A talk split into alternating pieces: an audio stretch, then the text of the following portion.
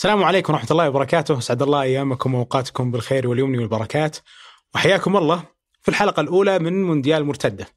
تعودنا دائما إحنا نوصلكم بالصوت، واللهم لك الحمد ربي يسر أن ننجح نجاح كبير على مستوى الصوت، ولكن لأن هذا الحدث استثنائي حبينا نطلع لكم بشكل يليق به. هنا بإذن الله بنتكلم في كل تفاصيل المونديال، ولا هي راح تكون مثل ما أنتم متعودين أنها حلقة واحدة في كل أسبوع، لا بناخذ الوضع إلى شكل أعمق بحيث إن إحنا بنبدأ اليوم في الحلقة الأولى وبعد ذلك بنبدأ نسير مع منتخبنا السعودي في الأدوار آه، الأولية اللي هي الأدوار مجموعات فبنتعلق بتتعلق حلقاتنا إنها تكون مرادفة لمباريات المنتخب السعودي ومنها نسهب على باقي المجموعات وبعد ذلك عندنا أربع حلقات مع كل دور بيكون عندنا حلقة. يعني في دور 16 بتشوفونا، في دور الثمانيه بتشوفونا، في دور الأربعة بتشوفونا وبنختتم بإذن الله في نهائي هذا المونديال. ما راح نتكلم عن منتخبنا بس مونديال مرتدة. ما هو مختص في منتخبنا بس مع أنه همنا الأول المنتخب. لا نتكلم عن المونديال بكل تفاصيله والتفاصيل اللي أنتم تعودتم تسمعون فيها مرتدة. اليوم جاء الوقت أنكم تشوفون فيها مرتدة. حياكم الله. حيا الله الحبيب الصديق أبو علي. يا هلا وسهلا يا أبو سعود. شعورك هو يكشف عنك الغطاء وتطلع بالشكل بعد الصوت. تحس إنه الجو مختلف يعني متعودين أنا وياك كنا لما نسجل نكون أنا وياك غرفة واحدة ومايكين و صح. يعني أنا أعتقد إنه لا الجو شوي مختلف. لكن أعتقد إنه كأس العالم يعني كحدث وك يعني بطولة نقول إن العالم كله يتوقف ويقف على أقدامه من أجل مشاهدة حدث بقيمة كأس العالم، يمكن حتى في ناس ما تتابع كورة لكل أربع سنوات لما تجي تظاهرة كبيرة بقيمة كأس العالم، فأتوقع إنه في هالفترة تحديدا تحتاج إنك أنت تطلع بشيء مختلف، تتكلم عن 32 فريق، تتكلم عن عدد كبير من المباريات، منافسة على مدى شهر كامل فبالتالي لازم الواحد يكون جاهز. أنا بالنسبة لي أخذت إجازة من دوامي، اشترك في الجوال، اشترك في البيت، اشترك في الاستراحة، يعني مجهز نفسي يمكن أكثر من اللعيبة من أجل هالحدث الكبير. على طاري الجاهزية تشوف الاستديو. جميل جدا فارق كثير. أول ترى كنا في غرفة صغيرة ومسكر علينا احد حولنا. مايكين ونبدا نسولف بس أنا أتوقع اللي صمم المكان وان كان شهادتي أيوة. مجروحة في ثمانية أنا اشهد اللي صمم المكان فني. رفع السقف. الله يعينه على استديو الدوري. لكن بإذن الله في هذه الحلقة بنتكلم بشكل أكبر عن مجموعتنا. مجموعتنا فيها بعبع كبير صراحة. يعني فيها منتخب على صعيد آه، يعني الطرح في الترشيحات من هو أكثر منتخب مرشح ان يعني يحقق كأس العالم في الكثير من الجمهور في هذا التوقيت يرشح الأرجنتين. إما بسبب عاطفي كونها آخر مونديال لليو ميسي وإما بسبب منطقي كون الأرجنتين حققت الكوبا بعد ذلك كسبت إيطاليا بطله اليورو باكتساح كبير قبل أشهر قليلة وحققت كل اللي تحققه والكثير يشوف إنه من زمان ما شفنا الأرجنتين بهذا الشكل. واحد بتكون الأرجنتين، اثنين عندنا منتخب أوروبي وهو بولندا. بولندا المنتخب اللي ممكن الكثير من العالم يصنفه اليوم أنه منتخب الرجل الواحد ليفاندوفسكي اللي اليوم مع برشلونة جالس يقدم أداء جدا ممتاز في السنتين الماضية كان حامل لقب أفضل لاعب في العالم مع بايرن مع لما حقق بايرن الشامبيونز والاسم العظيم اللي يمتلكه ليفاندوفسكي وأخيرا وليس اخرا منتخب المكسيك اللي أنت تعودت أن أنفاسك تتسارع في كل مباراة تشوف المكسيك في كأس العالم. يعني هم ما شاء الله يركضون يركضون يركضون بلا توقف وهذا الـ DNA اللي عند المكسيك يعني. المكسيك هذا لعبة هذه أسلوبها هذه طريقتها اللي أرهقت فيها كل من واجهها وبعد ذلك منتخبنا. لو أستثنينا منتخبنا من هذه المجموعة في معلومة جدا مهمة إنك تحطها بين حسبانك في اللحظة اللي أنت بتقيم فيها أداء منتخبنا. هذه مجموعة صعبة جدا جدا لدرجة أن الثلاثة اللي عدا منتخبنا هم في التوب 25 في التصنيف العالمي. ولا أتوقع انه في مجموعة جمعت هذا القدر من آه، التصنيفات المرتفعة جدا في مجموعة واحدة إلا مجموعتنا. فعشان تكون أهدافنا واضحة عشان نحقق الشيء اللي يتأمل فيه منتخبنا لازم نعرف كمية الفوارق الموجودة بيننا وبين أي منتخب يتأهل من أوروبا أو من أمريكا اللاتينية أو حتى منتخب مثل المكسيك وأضف على ذلك إنها أصلا مجموعة صعبة، يعني جاي منتخبات في نسخ جدا صعبة. ميسي وأنت شايفه مع الارجنتين يعني يضع هذا المونديال في حسبانه ليفاندوفسكي كذلك نفس الحال والمكسيك برضو نفس الحال. لكن خلينا نتكلم بداية عن آه، المونديال بشكل عام. من مرشحك لهذا المونديال؟ شوف انك ترشح منتخب هذا فخ. صحيح. لأنه تتكلم عن م... يعني شوف الناس أعتقد لما تيجي ترشح تقول برازيل الارجنتين فرنسا كمان لو انه موضوع يعني كأنها بطولة دوري. المنتخب الأكثر جاهزية الأفضل عناصر الممكن اللي عنده مدرب أفضل بالتالي هو بالضرورة اللي بيكسب. بينما أنت لما تتوقع الكأس العالم ترى أقرب نموذج تقدر تقيس عليه هو دوري أبطال أوروبا. بطولة فيها منعرجات كثيرة جدا حالة طرد ممكن تغير مسار المباراه شفنا مثلا كرواتيا في كأس العالم الماضية عبروا تقريبا كل الأدوار الإقصائية من خلال شواط إضافية وفي كثير من الأحيان كانت عن طريق ركلات الجزاء فبالتالي الموضوع صعب جدا للتوقع والتنبؤ. بس في معطيات أنت تقدر تأخذها وتقيس عليها. أنا أعتقد إنه كؤوس العالم الاخيره تكلم 2018 فرنسا قبلها ألمانيا قبلها إسبانيا كانت كلها ختام وتتويج لصناعة جيل. أكثر من كونه منتخب مرتكز على جودة أفراد. يعني مثلا في 2006 سواء إيطاليا اللي وصلت للمباراة النهائية أو حتى فرنسا تتكلم عن في لعيبة خبرة مثلا توتي وديل بيرو في إيطاليا زيدان وفيرو والبقية في فرنسا.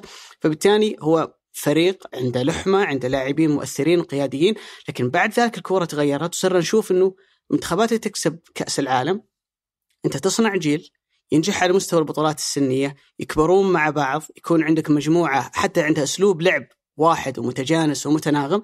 يتوج هالموضوع بفوزهم بكاس العالم. أنا أشوف إنه هالصفة أكثر منتخب تنطبق عليه إنجلترا. منتخب تم بناء العناصر اللي موجودة فيه معظمهم من الفئات السنية. تدرجوا كأس العالم الماضيه وصلوا إلى دور الأربعة. كأس أمم أوروبا وصلوا للمباراه النهائيه وخسروها بركلات الترجيح. فبالتالي عندهم حتى خلينا نقول خبرة ورتم المنافسة في البطولات المجمعة. وفي مباريات خروج المغلوب خسروا بتفاصيل بسيطة في آخر بطولتين كأس العالم واليورو. الدافع اللي عندهم البطولة جاية في نص الموسم وهذا عامل مهم جدا. اللاعب الإنجليزي اللي يجي من ال Premier League ترى يجيك البطولة اللي في الصيف وهو من هد حيله من 38 جولة مرهقة جدا على مستوى الدوري الإنجليزي. بينما لما يجيك في نص الموسم وتحضير ال Premier League أنا أشوف إنه أفضل من أي معسكر منتخب ثاني، اللعيبة تقريبا كلهم باستثناء بلينغهام كلهم أبراهام أعتقد كلهم يلعبون في الدوري المحلي، فبالتالي جايين من نفس المنافسة، جايين من نفس البيئة، أشوف إن عندهم فرصة كبيرة جدا، تقدر تقول نفس الكلام عن البرتغال بس البرتغال نوعا ما أشعر إنه في انقسامات داخل المنتخب، في ترشيح كبير للبرازيل والأرجنتين ولكن أنا اعتقادي إنه مجددا بنشوف بطل أوروبي، أنت بالنسبة لك نشوف بطل من أمريكا الجنوبية ولا؟ فكرة توقعات المنتخبات مثل ما قلت أبو علي إنه ما هو دوري أنت تقيس فيه إنه هذا هذا الفريق يصير بهالشكل، يعني ما في مباريات متراكمة تبدأ تبان فيه عنده عيب كذا كله كأنك تقيس على ورق. وتاكيدا لكلامك نستذكر بكوستاريكا 2014 يعني كوستاريكا 2014 طاحت في مجموعة شفت, شفت كلامي عن مجموعتنا اليوم؟ اضربه في اثنين. يعني طاحت في مجموعة فيها إيطاليا في مجموعة فيها إنجلترا في مجموعة اسمها فيها الاورجواي تأهلت الأولى. مم. الأولى مع الاورجواي وطلعت إيطاليا. طلعت إيطاليا وإنجلترا صح. فكان شيء يعني شفت اللي يجيك كذا error شو القصة يعني. ما يعني ما في أحد ما في أي كاهن في الدنيا يتوقع كوستاريكا تأهل في ذاك الوقت خصوصا ما في أحد كان معروف في كوستاريكا. برضو حتى في 2014 ما خانتني الذاكرة نفس المونديال تأهلت تشيلي على إسبانيا حملت اللقب، إسبانيا اللي كانت يعني مدججة بكم نجوم كانت ما زال هذا الجيل موجود. سويسرا وقتها حتى. لا أنت تتكلم 2010 خسروا قدام سويسرا. إيه. لكن 2014 تاهلوا مع هولندا. خسروا بالخمسة مع ضد هولندا إسبانيا ثم بعد ذلك فازوا عليهم تشيلي فطلعوا لعبوا قدام أستراليا أعتقد المباراة كانت تحصيل حاصل وحتى شارك فيها صحيح. آه، البدلاء. فأتفق معك تماما ما تقدر تقيس. لكن أنا أشوف كذا يعني شكل أكبر في منتخبين إلى حد ما أميل إنهم ممكن يحققون المونديال وكلهم اوروبيين يعني الأرجنتين والبرازيل. أنا أقول ليش الأرجنتين بنسب فيها بعد شوي ما ودي يعني استفق الوضع لكن أنا أرشح البرازيل مع الأرجنتين لسبب واحد إني والله يا أبو علي من زمان ما شفت الأرجنتين فيها هالوفره يعني ممكن 2006 2006 آخر مرة شفت الأرجنتين في هذه الوفرة. يعني تمسك مثلا رأس الحربة جيسوس مع سيتي. قصدك. هي البرازيل عفوا. جيسوس مع سيتي ومع آه أرسنال. آخر موسمين متصاعد بشكل جد جدا ممتاز. وأضف إلى ذلك ريتشاردسون. هذا خيار ثاني ترى على مستوى المهاجم. في الطرف الايمن عندك رافينيا أنتوني رودريجو. في الطرف اليسار عندك فينيسيوس جونيور ومارتينيلي. لاحظ إحنا جالسين نتكلم عن لاعب شاب عنده رتم جدا ممتاز. وأتوقع بسبب وفرة الأطراف هذه اللي بيكون عشرة هو نيمار. أتصور كذا. وعندك على مستوى المحاور أربع محاور جدا ممتازين أو ثلاث محاور جدا ممتازين. ويقدرون يريحون اللي قدامهم يعني. بكثير. فابينيو كاسيميرو برونو جوميريش ولا أدري. يعني هذا واحد من الأسماء اللي جدا صاعدة بشكل مرعب. على مستوى السناتر ماركينيوس تياغو سيلفا ممكن الأظهرة هي النقطة الوحيدة اللي أقل من هذا المستوى.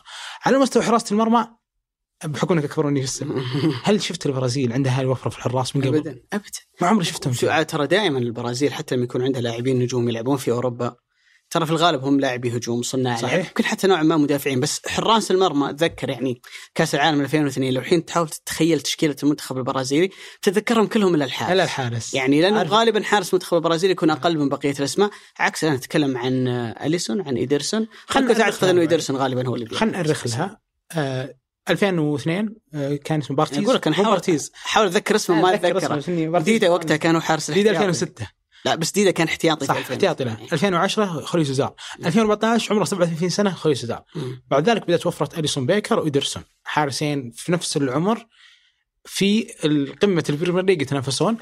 بس أنت تتوقع إيدرسون تقول؟ أشوف أتوقع إيدرسون عشان موضوع يمكن البناء من الخلف. أليسون صراحة الفترة الأخيرة ممكن ما هو في أعلى مستوياته. لكن أتوقع لما تبدأ المباريات بنشوف يعني. بنشوف خيارات تيتي لأنه حتى ميليتاو ممكن يستخدمه كلاعب ظهير ممكن يكون عنده أه تتوقع إنه اللي صار في المونديالات الماضية ان حامل اللقب يطلع من دور يدور من البدايه وبيصير مع فرنسا ذي المرة؟ آه أمانة والله يا أبو علي أنا يعني اللي اللي يشوف فرنسا يحس في أزمة واضح. كذا في أزمة.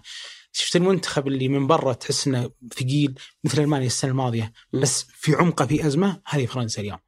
وأتوقع أدنى متابع يشوف أزمة المحاور. يعني انجولو كانتي وبول بوجبا اللي قدموا أداء جدا ممتاز في المونديال الماضي واستمروا ترى في كل المشاركات الدوليه يقدمون أداء جدا ممتاز. اليوم لو تشوف بدلائهم من اللي بيشارك مكانهم رابيوت هو أكثر واحد ترى شارك يعني دي دي, دي شام في آخر 15 مباراة أشرك 10 محاور. مم. على مستوى تسلسل مسيرة هالعشر محاور في المنتخب رابيوت واصل لل 29 مباراة منذ ان كان لاعب دولي يعني هو أكثر واحد لاعب أساسي.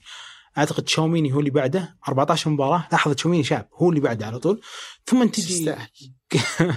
عشان مدريد ثم تجي كامافينجا جندوزي مم. تونيسيو أعتقد أسماء مبتعدة. فأنت دائما تسأل إنه أصلا في اليورو الماضي عانت كثير فرنسا في مسألة الظهير الأيمن ولما لعب كوندي ولعب رابيوت أحيانا. واحد مثل دي ديشامب على يعني الصعيد الشخصي يؤمن كثير بأنه يثبت هذا النوع من الأسماء.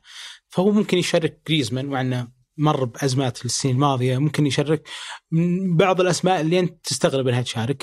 فأنا فرنسا لو طلعت من الأدوار مج- مجموعات معناها شيء مستبعد أو طلعت من الادوار الإقصائية أتوقع إنه شيء بيكون يعني تراكمي من نهاية جيل وما في جيل صعد مكانه. ما أدري هل تصوري هذا منطقي صحيح. أو هو تقريبا اللي صار في النسخ الماضيه اللي تكلمنا عنها المنتخبات حامل اللقب اللي يطلع من دور المجموعات. في الغالب هو نفس المدرب إذا ما كنت مخطئ صحيح. هو اللي كان 2010 مع إيطاليا. وديل بوسكي هو اللي كان 2014 مع إسبانيا ولوف هو اللي. كان مع ألمانيا في النسخة الماضية 2018 فتحس إنه المدرب يصير عنده ولاء للجيل القديم مع إن كثير منهم يتقدم فيهم العمر مستوياتهم تتراجع. أشوف المنتخب الفرنسي الفترة الأخيرة يبغى يلعب بمبابي وبنزيما وجريزمان. والصراحه الثلاثة كثير إذا ما عندك ساتر دفاعي على مستوى قلوب الدفاع والمحاور يحمونهم. لكن نتكلم انت مثلا نتكلم الوفرة عند فرنسا في الجانب الهجومي والنقص اللي عندهم في المحور. برازيل قلنا عندهم وفرة على مستوى الأجنحة ونقص على مستوى الأظهرة. ترى هذا اللي أنت بتشوفه في كأس العالم كله.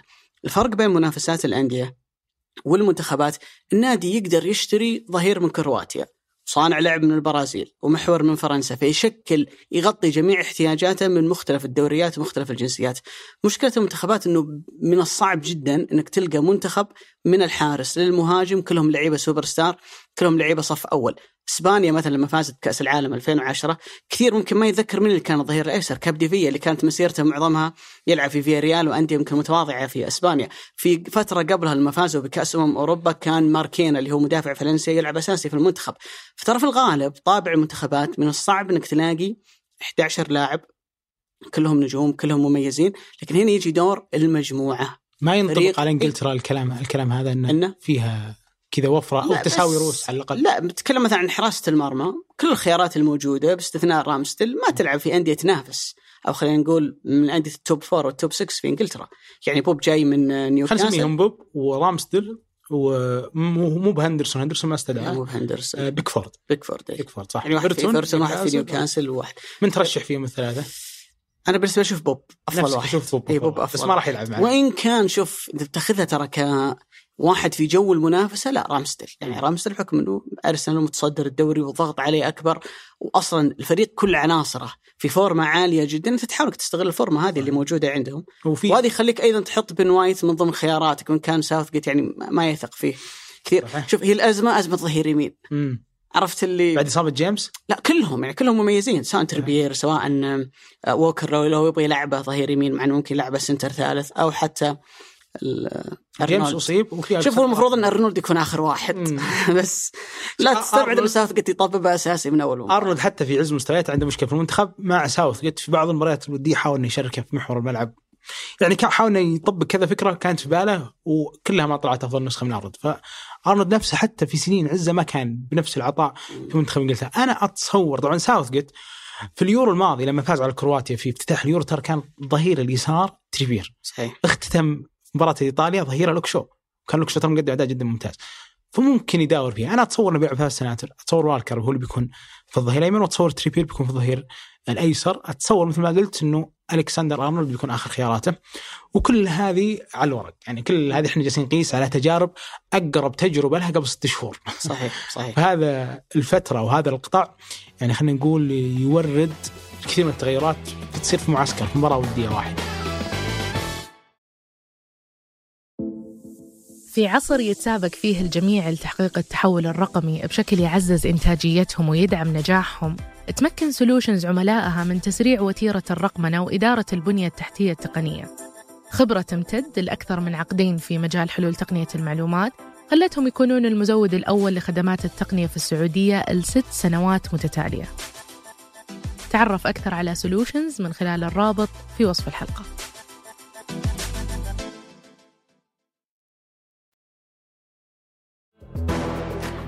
لو قلت لك أبو سعود أعطيني لاعب واحد ما راح يشارك في كأس العالم مم. ودك لو أنه موجود بكل يعني بكل تجرد من العاطفة مم. مع أني أحبه جدا محمد صلاح يستاهل. أبو مكة واصل يعني وصل إلى أعتقد قمة مستواه وبعد أربع سنين بيكون 34 سنة فانا جدا متحسر والله إني ما أشوف صلاح في هذا المونديال لأن محمد صلاح يعني آه، هو واجهة عربية مشرفة. بالنسبة لي هو أسطورة الكرة العربية وأكثر لاعب يستحق هذه يستاهل. المكانة وأفضل لاعب في ليفربول خمس سنين متتالية. يستاهل. من أفضل اللعيبه في العالم.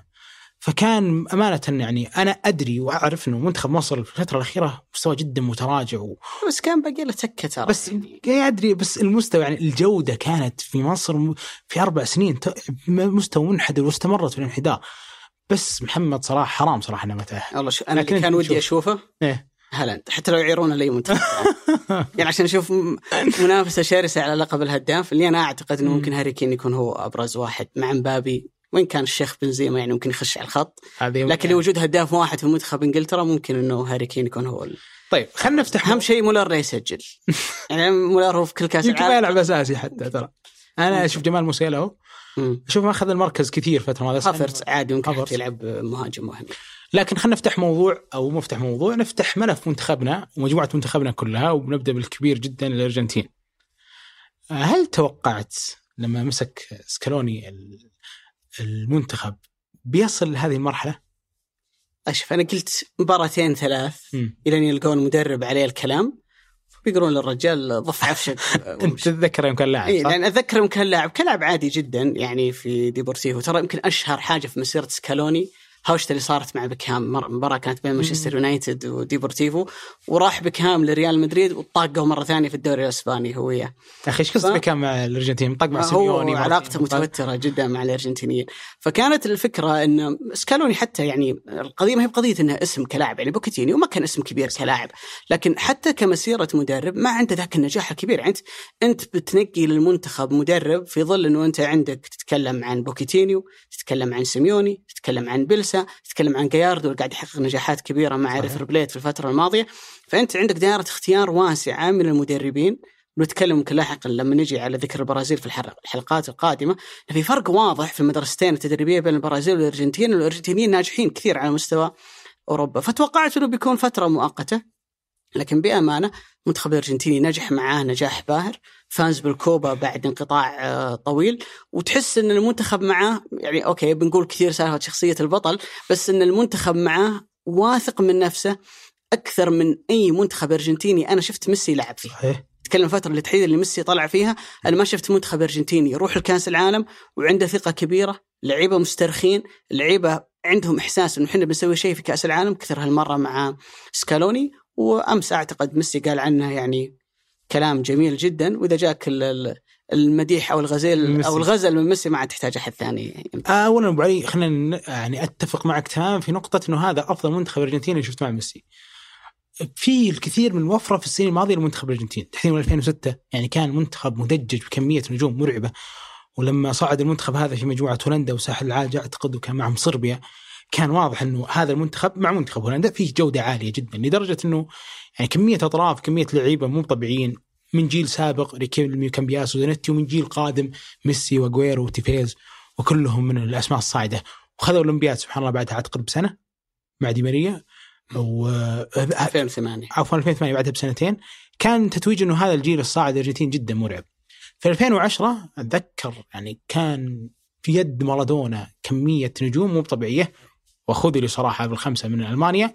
2014 في كل خانات عفوا في كل أسماء المهاجمين في الأرجنتين في ذيك السنة اللي هي 2014 كان يشغل يعني مكان في واحد من الأندية الكبرى سواء مع نابولي هيغوايين لما وصل ل أعتقد الريكورد التاريخي في عد معدل الأهداف في الدوري الإيطالي كون اجويرو مع المان سيتي بعدها بسنة توج بالحذاء الذهبي في البريمير ليج. كارلوس تيفيز كان مقدم أداء جدا ممتاز مع آه اليوفي مع إنه ما استدعي في ذيك آه البطولة على حساب بلاسيو اللي استدعي وكانت له اللقطة الشهيرة هذيك. ولكن أتفق معك تماما. يعني خلينا نقول واحدة من أكثر الأشياء اللي اليوم تجعل هذا المنتخب واثق من نفسه. اللي هو بالمناسبة منتخب سكالوني بالنسبة لي هو ما هو الأفضل عناصريا على مستوى منتخبات الأرجنتين لكن الأفضل كمجموعة. يعني الفريق تحس إنه وقفته في الملعب ممتازة بدون كورة حركته ومستوى التناغم في حركة اللعيبة بدون كورة جدا عالية. تحس إنه في روح مجموعة في هذا المنتخب يتوجها صراحة 35 انتصار أو عفوا 35 مباراة بدون أي خسارة اعتقد 24 انتصار معدل جدا كبير و11 تعادل. بيحتاجون إلى ممكن ثلاث مباريات أو مباراتين اللي يكسرون رقم مانشيني مع منتخب إيطاليا. وهذا اللي يخوف ليش؟ يعني هم بدون دافع مشكلة فما بالك انه يكون عندك دافع زي هذا. صح في محفز ثاني إنهم يكسرون رقم مانشيني اللي 37 مباراة ما خسر. فهذا المنتخب يعني على صعيد المجموعة جدا ممتاز بس معدل أعماره مرتفع. نتكلم عن منتخب معدل أعماره 28 سنة point 8 إن ما خيتي ذلك صارت كثير بسعود في كأس العالم. صحيح. يعني إيطاليا ما كان منتخبهم. صحيح. يعني الجيل اللي لعب في 2006 كان معظمهم على نهاية ميسي فرنسا برضو الطرف الثاني كان. معدل أنت مرتفع ذكرت نقطة اللي هو موضوع إنه هو أفضل كمجموعة. إذا بتأخذها كعناصر البرازيل في 2006 و2010 لما كان موجود كاكا ورونالدينيو. وبقية العناصر كان كأسماء بوضوح هو اعلى منتخب في كأس العالم لكنه ما كان يسوي شيء. فأعتقد إن الموضوع ما هي موضوع أسماء بقدر ما إنه مجموعة.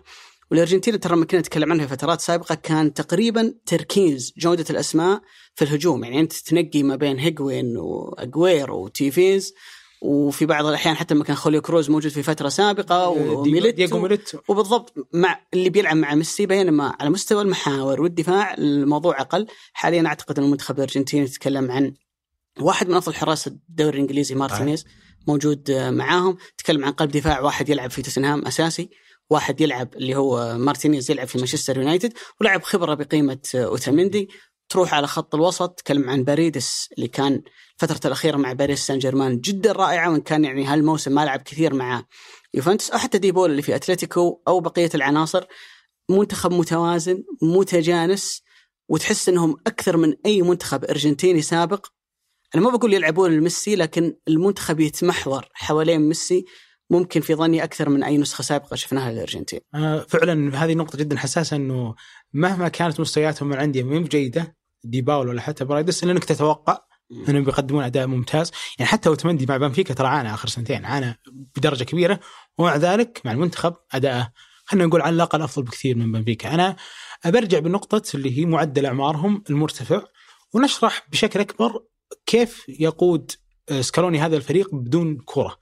يعني لو جينا نشوف هو يلعب بالأربعة أربعة اثنين هذا الكلام صحيح ولكن بدون كرة ما راح تشوف مع إنه إمكانياتهم عالية إن عندهم على مستوى الضغط العالي نوع من الاندفاع، بتشوف الفريق متراجع دائما يقف في وسط الملعب ولا يحاول يندفع ويضغط ضغط عالي على مستوى اللي خلينا نقول طوال فترة المباراة ولكن أتكلم هنا بشكل أدق ترى على الشوط الثاني تحديدا، هذا الشيء صار كثير في الكوبا الماضي، يعني بتشوف فريق في نصف الملعب يحاول أن يستهدف الأوقات اللي المفروض فيها إنه يطلع ويضغط. وهنا في هذه النقطة بالتحديد أنا أجزم أنه الشيء الأول اللي يعطي اللاعب قرار إنه يطلع هو ارتجال اللاعب نفسه بناء على خبرته، يعني مثلا لو كانت الكرة تحضر في خلينا نقول منطقة منافس أو تبنى في مرحلة ال build up سواء لمنتخبنا أو أو لأي منتخب آخر، أنا أتوقع إن اللي بياخذ قرار إنه يضغط هم اللعيبة سواء كان لوتارو مارتينيز أو حتى بشكل أدق آه، دي ماريا في هذه اللحظات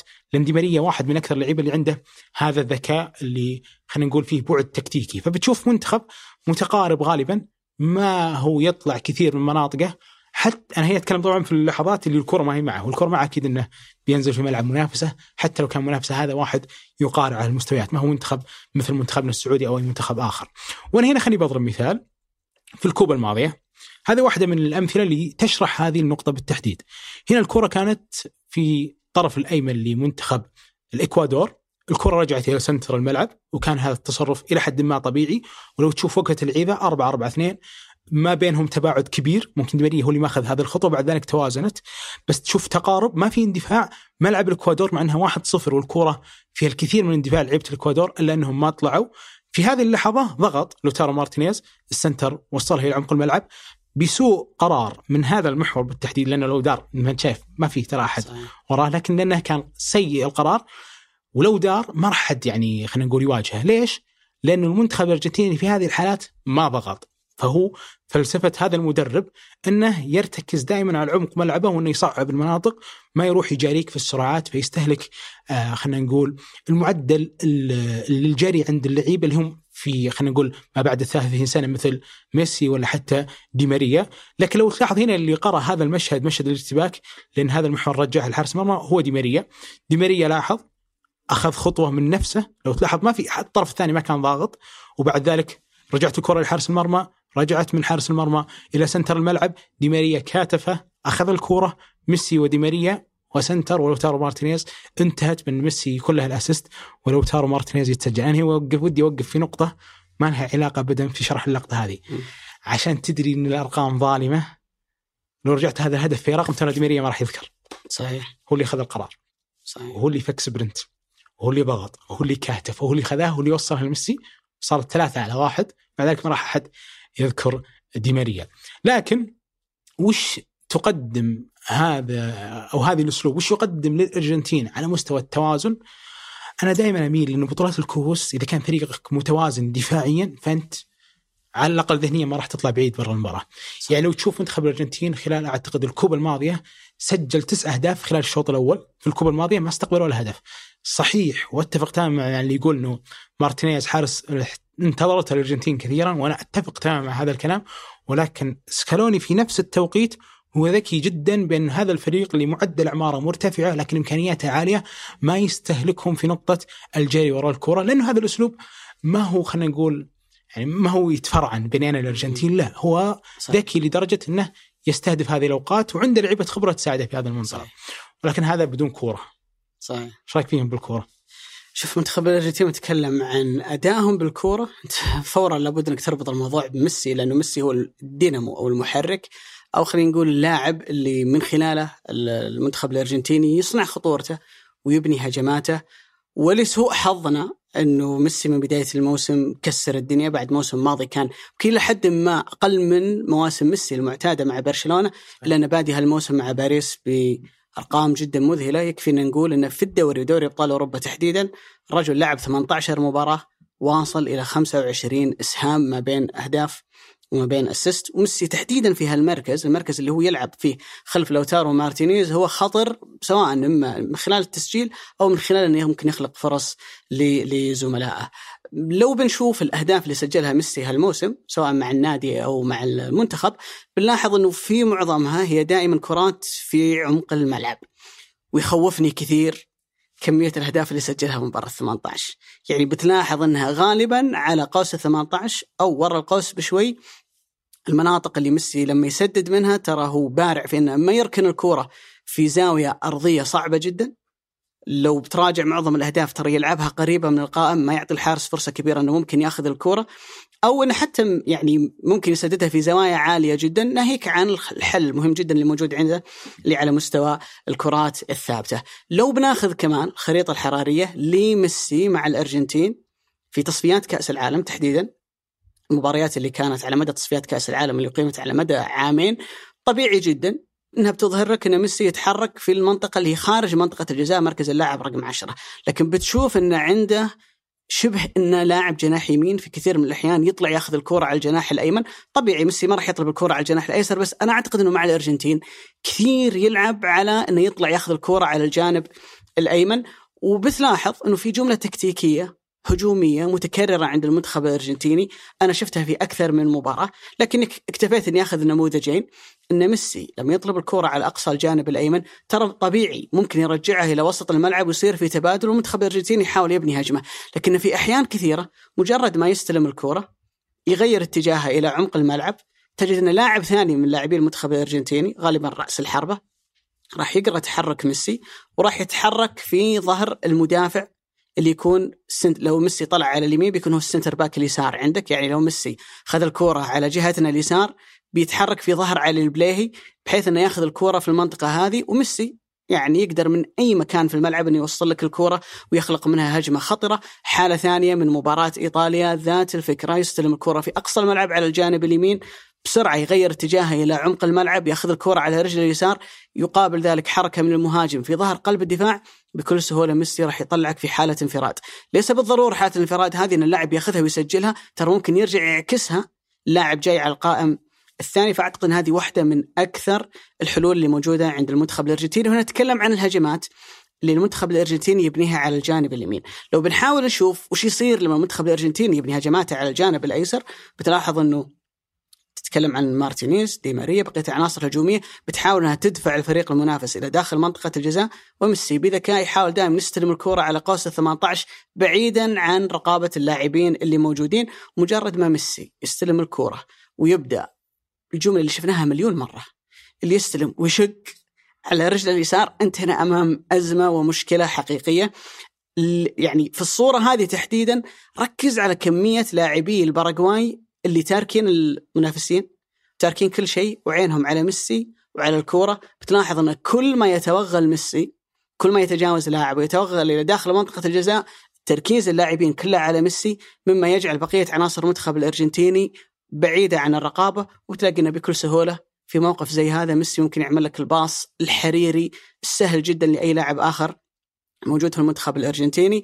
لذلك القضية هو ميسي عنصر الخطورة الأول لكن ليس بالضرورة إنه ما راح يسجل عليك إلا ميسي. ترى ممكن وبعيد الشر إن الأرجنتين تكسبك بسكور عالي وميسي ما يسجل ولا هدف. في حالة ثانية اللي يخليني أسميها حالة الانشغال بميسي، الاعتقاد إن ميسي هو اللي حيسوي كل شيء في المنتخب الأرجنتيني، ترى في بعض الأحيان يستخدم كطعم من أجل أن لاعبين آخرين يجدون المساحة اللي من خلالها يقدر يضربك، هذه مباراة الأرجنتين وإستونيا، واحدة من المباريات الودية اللي لعبوها في الفترة الأخيرة، بتحاول تلاحظ المنتخب الأرجنتيني قاعد يحاول يبني اللعب عن طريق الجانب الأيمن، ما راح يلاقون حل، بيرجعون الكرة مرة ثانية اللاعب المحور، ميسي حينزل لمنطقة متأخرة من أجل انه يستلم الكرة، في اللحظة اللي اللاعب لسه ما فكر إنه يقرر إنه يمرر ميسي في هجوم شرس من قبل لاعبي إستونيا خلي ميسي ما يستلم الكرة. خلي ميسي لو يستلم الكرة ما يقدر يدور فيها. بتروح الكرة لميسي اللي بيسويه بيرجعها مرة ثانية اللاعب المحور. بتلاحظ أن لاعبي إستونيا كلهم طلعوا على الجانب الأيمن من الملعب وانخلقت مساحة في الجانب الآخر للاعب لا يقل أهمية. ويا خوفي منه إذا لعب ضدنا اللي هو بابو جوميز اللي كان صانع لعب عشرة مع أتلانتا لكن مع إشبيليا تم توظيفه كلاعب متأخر والأرجنتين استخدمونه كلاعب ثمانية. مع سكالوني في الفترة الماضية مجرد ما تعطيه مساحة زي هذه ويقدر إنه يتحرك ويقدر إنه يصنع فيها خطورة بيمرر بكل سهولة للاعب مهاجم آخر وتلاقي نفسك في موقف هجومي كل اللي سواه ميسي فيه إنه أشغلك وأوهمك إنه هو مصدر الخطورة. تتوقع علي على نقطة بابو جوميز هو اللي بيعوض جوفاني لوسيلسيو في هالتشكيلة؟ شوف أنا أكثر ميلا إلى انه ضدنا ممكن يلعب 4 3 3 لأنه بيحاول انه يسيطر على وسط الملعب أكثر، هو يتوقع مباراة إحنا بندافع فيها بشكل كبير والكره بتكون معاه لمعظم الوقت فهو يسعى إلى خلق منظومة في وسط الملعب تدور الكره من جانب لجانب. وأعتقد إنه بيسعى بقدر المستطاع إنه يصعب المباراة علينا. لما يكون ميسي يميل على الجانب اليمين وجوميز على الجانب اليسار واثنين كلهم حريفين واثنين كلهم باصاتهم حريرية أنت بتكون عندك مشكلة كبيرة. وهذا ال profile أصلا عندنا إحنا مشكلة معاه اللي هو اللاعب اللي رائع جدا انه يعاملك في خلينا نقول مناطق الطرف مثل لو سيلسو. وبرضه مثل بابو جوميز اللي يقدر يخلق لك أي خطورة كونه طرف أيسر. أنا ليش سألت عن بابو جوميز نفسه؟ لأنه ترى بنفس المقياس على دي باول وباريديس مست- مستواه مو مستوى الشخصي مستوى اشبيليا كل هذا الموسم فيه معاناة كبيرة. صحيح. مع ذلك ما تستبعد ابدا يسبب لك مشاكل. يعني نشوف يعني هذا هذه السمه عند لعيبة الأرجنتين أبرز. إنهم يعاملون منتخبهم بأولوية أكثر من النادي اليوم. أبرز مثال الحبيب اللي تيشيرته ورانا. من مارادونا؟ زيدان. زيدان آه، جاي جاي لما راح لعب كأس العالم 2006 ترى جاي من موسم كارثي مع. ريال مدريد. جاي مو موسم كارثي موسمين أو ثلاثة ريال مدريد كان رايح فيها. راح كأس العالم وسوى لك العجب يعني. أتوقع لو في شيء نت... أنت... أو خليني بسألك ما ابي من أفضل لاعب شفته في حياتك؟ آه ميسي. قبل سالتك الظاهر قبل عهد قريب. شوف فيه مدريدي. أبو علي مدريدي مدريدي مدريدي شوف يقول لك حتى النخاع في بيت شعر جميل يقول لك أهل الهوى. مم. قسم منهم كتموا الهوى وقسم بالمحبة باحوا. أنا من القسم اللي يبوح بمحبة الميسي. تسحب منك العضوية. شوف أنا أعتقد المدريدي وغير المدريدي كل الناس تحب ميسي. صحيح. الفرق أني أنا بس أعترف بهالموضوع البقية ممكن لهم حسابات ثانية. أنا أميل مثلك وأعتقد ان جزء كبير من ترشيحنا لمنتخب الأرجنتين في ظني أنا مع البرازيل أو إن الناس تقول ممكن الأرجنتين تسوي شيء ما هو بس ميالا للعاطفة كون إنه اليوم ميسي بيودع لكن المسيرة على مستوى مسيرة المنتخب هذا نفسه على مستوى آه، خلينا نقول رتمهم العالي على في المنتخب. يعني أنا يوم شفتهم قدام إيطاليا كنت متعقل. وسعود منتخب متعقل. جداً. وأنا رجعت أشوف لقطات للمباراه معظم هجمات المنتخب الأرجنتيني كانت ضغط عالي. كرات تقطع وبعد ذلك تروح أنت تلعب آه، المرتدات على إيطاليا. تخيل انك تلعب بالاسلوب هذا ضد صحيح. إيطاليا. أنت لو ترجع لآخر ثلاث كؤوس عالم شيل منها 2014 اللي الارجنتين وصلت المباراة النهائية وكانت نسخة مميزة. أنت طلعت بالأربعة من ألمانيا طلعت بالأربعة من فرنسا. أنت كنت تخسر وتخرج من كأس العالم لأنك تتلقى نتائج ثقيلة. لأن حالتك الدفاعية مزرية ضد منتخبات الصف الأول تتكلم عن ألمانيا أو فرنسا في النسخة الماضية وتلعب ضدهم مباريات مفتوحة. مباراة فرنسا مثلا كانت 4 3 مثل ما ذكرت أنت موضوع العمر إمكانيات اللاعبين. أنت ما تحتاج أنك تلعب من دفاع عالي صحيح. جدا ومباريات فيها ندية عالية. خليك متوازن خليك متحفظ وميسي يمكن يخلص لك المباراة في أي لحظة.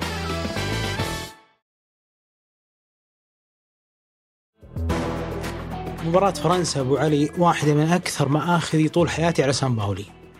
لما نزل في ملعب فرنسا ومنح كيليان مبابي يعني مبابي أتوقع أن النقطة المفصلية له في عظمته في المونديال الماضي كانت هذه المباراة مم. أنه تعلق بكمية المساحات المتاحة له اليوم.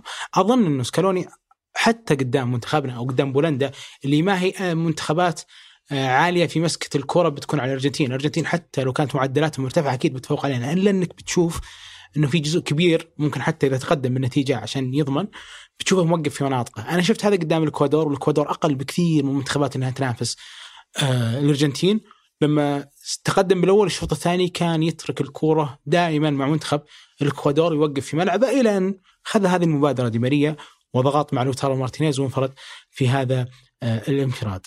خلينا نروح ل ما ودي أسميه البعبع الثاني لأنه ما هو بعبع. اللي هو منتخب بولندا. وهل ينطبق عليه وصف آه، منتخب الرجل الواحد؟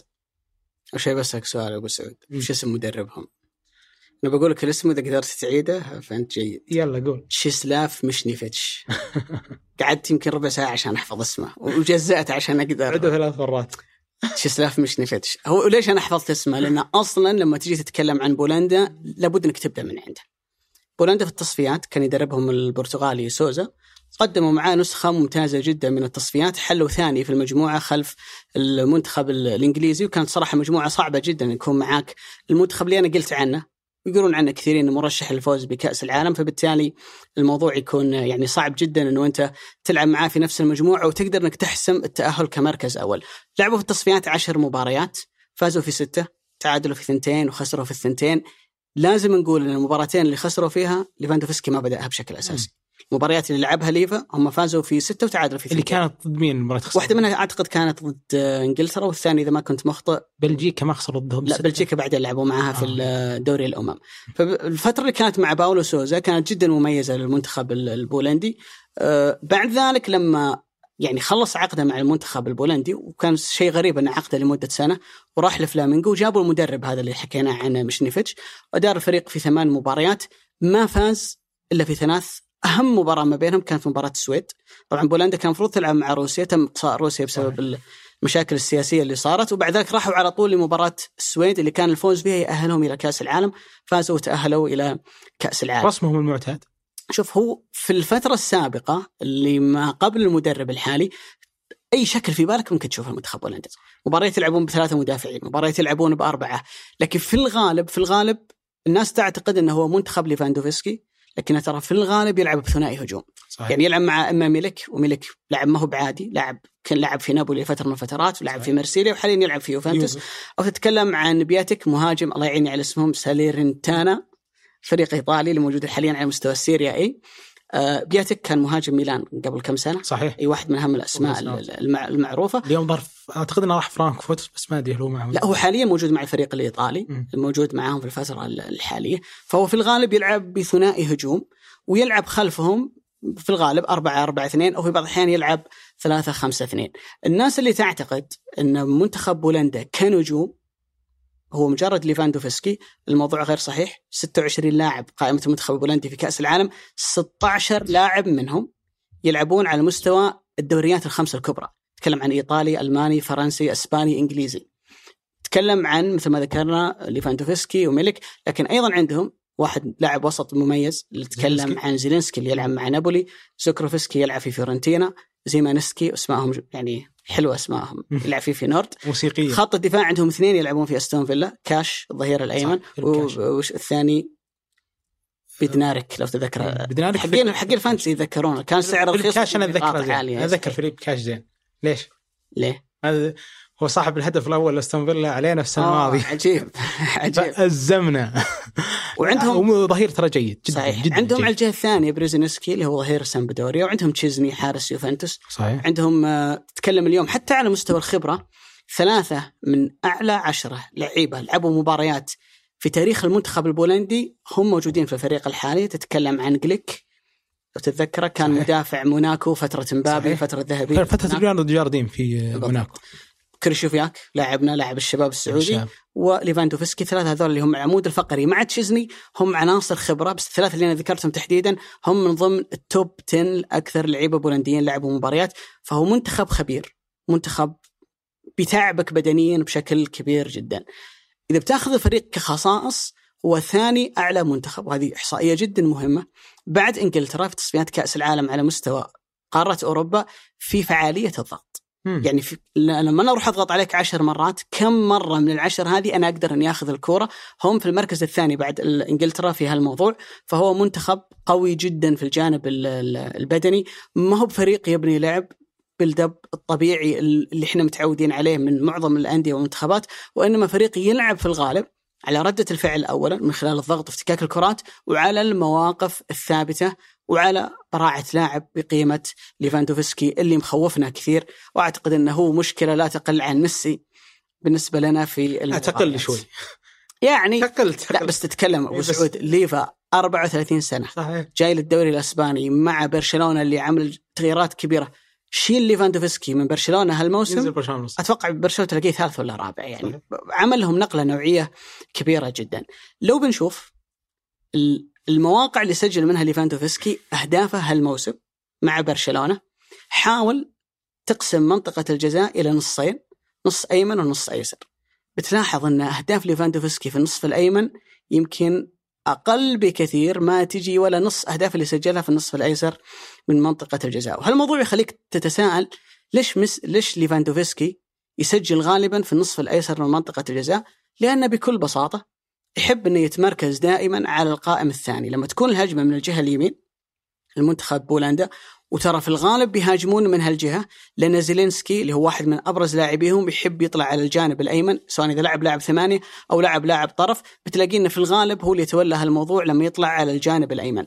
في معظم الحالات اللي انت بتشوفها مع برشلونة أو مع بولندا بتلاقي إن ليفاندوفسكي دائما ما ياخذ الكوره في نقطة عمياء بالنسبة لقلب الدفاع. نتكلم عن قلب الدفاع الأيمن يعني بالنسبة لنا اللي هو عبد الإله العمري ياخذ الكوره في ظهره في نقطة ومنطقة هو أصلا ما يقدر يشوفك فيها ويتحرك دائما في هالمكان. بتلاحظ إنه هالموضوع هي مباراة بولندا وإنجلترا. هدف على فالنسيا أبو علي. هو هذا هو هذا اللقطة هذه اللي- على فالنسيا. هو هو اللي كان بذات الطريقة. مجرد أول ما دار رافينيا عليك. خذ الكرة على رجل اليسار عمل هل تحرك بولندا رفاهية إنه يكون عندها لاعب خلاق مثل رافينيا يستلمها كذا في لا؟ يختلف يختلف كثير بس بتلاحظ إنه في كل الحالات التالية اللي أنا بجيبها هي مع منتخب بولندا، الحالة هذه كانت أمام منتخب إنجلترا وبتلاحظ إن ووكر أعتقد هو اللي ماسكه، عارف إن ليفاندوفسكي بيتحرك في ظهر قلب الدفاع فبالتالي هو منتبه له، فدائما يأخذها في منطقة بعيدة جدا وراء قلب الدفاع، بتلاحظ إن الموضوع يتكرر نفس هذه شبيهة بحالة برشلونة ان لاعب أيسر ياخذ الكره لداخل الملعب وهو يتمركز على القائم الثاني. من الممكن ترى أن واحد من المهاجمين الثانيين أو العناصر الثانية اللي داخل منطقة الجزاء وارد أن واحد منهم ياخذها. بس هو في الغالب تراه بيتحرك في ظهر عبد الإله العمري يستهدف دائما هالمساحة أنه ياخذ الكره على القائم الثاني.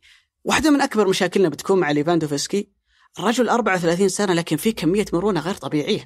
الهدف اللي سجله على فالنسيا الكره كانت شبه مستحيل انه انت تجيبها. لكن رمى نفسه على الأرض وقدر بعد ذلك إنه يسجلها. لو بتشوف الخريطة هذه ثلاثة أهداف تقريبا من نفس المكان كلها يا أبو سعود copy paste كلها. لمستين. اللمسة الأولى control يغير فيها اتجاهه يدور على المدافع وبعد ذلك يسجلها. أما إنه ياخذها باليمين ويدور وينهيها باليسار أو في بعض الحالات ياخذها بالصدر ويدور وينهيها بالقدم. ثلاث أهداف هذه واحد كان أمام فياريال. واحد كان أمام أت... آه، أمام أتلتيك بالباو هدف غاية في الروعة واحد أعتقد أمام اشبيليا فهو بارع في نقطة إنه يطلب الكورة تقريبا حوالين نقطة الجزاء في عمق منطقة الجزاء وعنده القدرة والمرونة العالية جدا إنه يدور فيك وبعد ذلك يقدر يسجلها لكنه يقدر يسبب لك مشكلة حتى لو ما هو بنفسه اللي سجل هذه حالة كانت في مباراة آه، بولندا مع ويلز. ليفاندوفسكي من نوعية اللاعبين. اللي تقريبا في كل اللقطات اللي بتاخذ له تلاقيه دائما يأشر بيده يطلب الكورة يشير للاعب اللي معاه الكورة إني أنا أبغى الكورة في المكان هذا، هنا يطلب إنه العب لي الكورة تقريبا على حافة منطقة الجزاء، ترى مو بشرط إنه يسجلها، بكل بساطة بيدور مثل ما ذكرنا المرونة العالية ويعملها اسيست للاعب ثاني جاي من الخلف، فأعتقد إنه مهم جدا إنه أنت تحذر من بولندا كمنتخب، لكن لازم إنك تذاكر ليفاندوفسكي كويس إذا أنت تبغى توقفه في هالمباراة. أتفق معك تماما. ابو علي واضيف إلى نقطة إنه أنا كمنتخب سعودي أو كثير من المنتخبات أعاني من في سنين الصعوبه صراحة. يعني خلينا نتكلم عن 2014 2010 من المنتخبات اللي مؤسسة بشكل كويس. ممكن حتى ما تنافسني على مستوى الإمكانيات يعني ما هي إمكانياتها جدا خارقة وفارقة لكن على مستوى مثلا التأسيس في الباص في الكرة العرضية ترهقني كثير. أستراليا كانت تعقدنا بهذه النقطة تحديدا. لكن خلني بأعكس في نقطة واحدة على منتخب بولندا. بولندا في التصفيات الماضية هم أكثر منتخب. في هذه التصفيات صنعوا أهداف ووصلوا إلى كونهم يسددون على المرمى في الكرات العرضية، هو أكثر منتخب يتقن هذا الأسلوب يعني 26 أو عفوا 28 فرصة عندهم على مستوى الكرات العرضية خلقت لهم 11 أسيست. وهذه واحدة من الأشياء اللي صراحة ترعبني كثير من بولندا لأني لما جيت أراجع أسلوب لعبهم وأكرر كيف مقدارهم على الوصول حتى في اللحظات اللي ليفاندوفسكي يطلع فيها في الطرف الأيسر كان يوقف ويعرض. هو اللي أنت تتوقع إنه بيعطي باص ثم بيتدرج لين يدخل المنطقة ثم تبدأ الكرات العرضية تدخل لأنه هداف الفريق واحد من أكثر اللعيبة اللي عنده قدرة أن يسجل بالكرات الراسيه ومع ذلك هو يعرض لأنه في غيره لعيبة جيدين على مستوى الكرات الرأسية. ولكن في جانب العيوب اللي أنا أتصور إنها بتواجه منتخب بولندا تحديدا قدام المكسيك في أول جولة وممكن تواجههم قدام ارجنتين أمام ما أدري وإن شاء الله يا رب تواجههم ضدنا. ألا هي نقطة التنظيم اللي هم يوقفون فيه دائما وكمية المساحات اللي هم يتركونها لأي منافس على أطراف الملعب. مثل ما ذكرت أنت أبو علي 4 3 2 1 أحيانا 4 1 عفوا 4 3 1 2 تتغير بكم آه، خلينا نقول من الأسلوب ولكن دائما بتشوف الفريق يوقف في مناطق ضيقة ضيقة جدا. أتوقع إنه المدرب يعيل ذلك إلى إنه أنا واحد من أكثر المنتخبات المتميزة في الكرات الرأسية.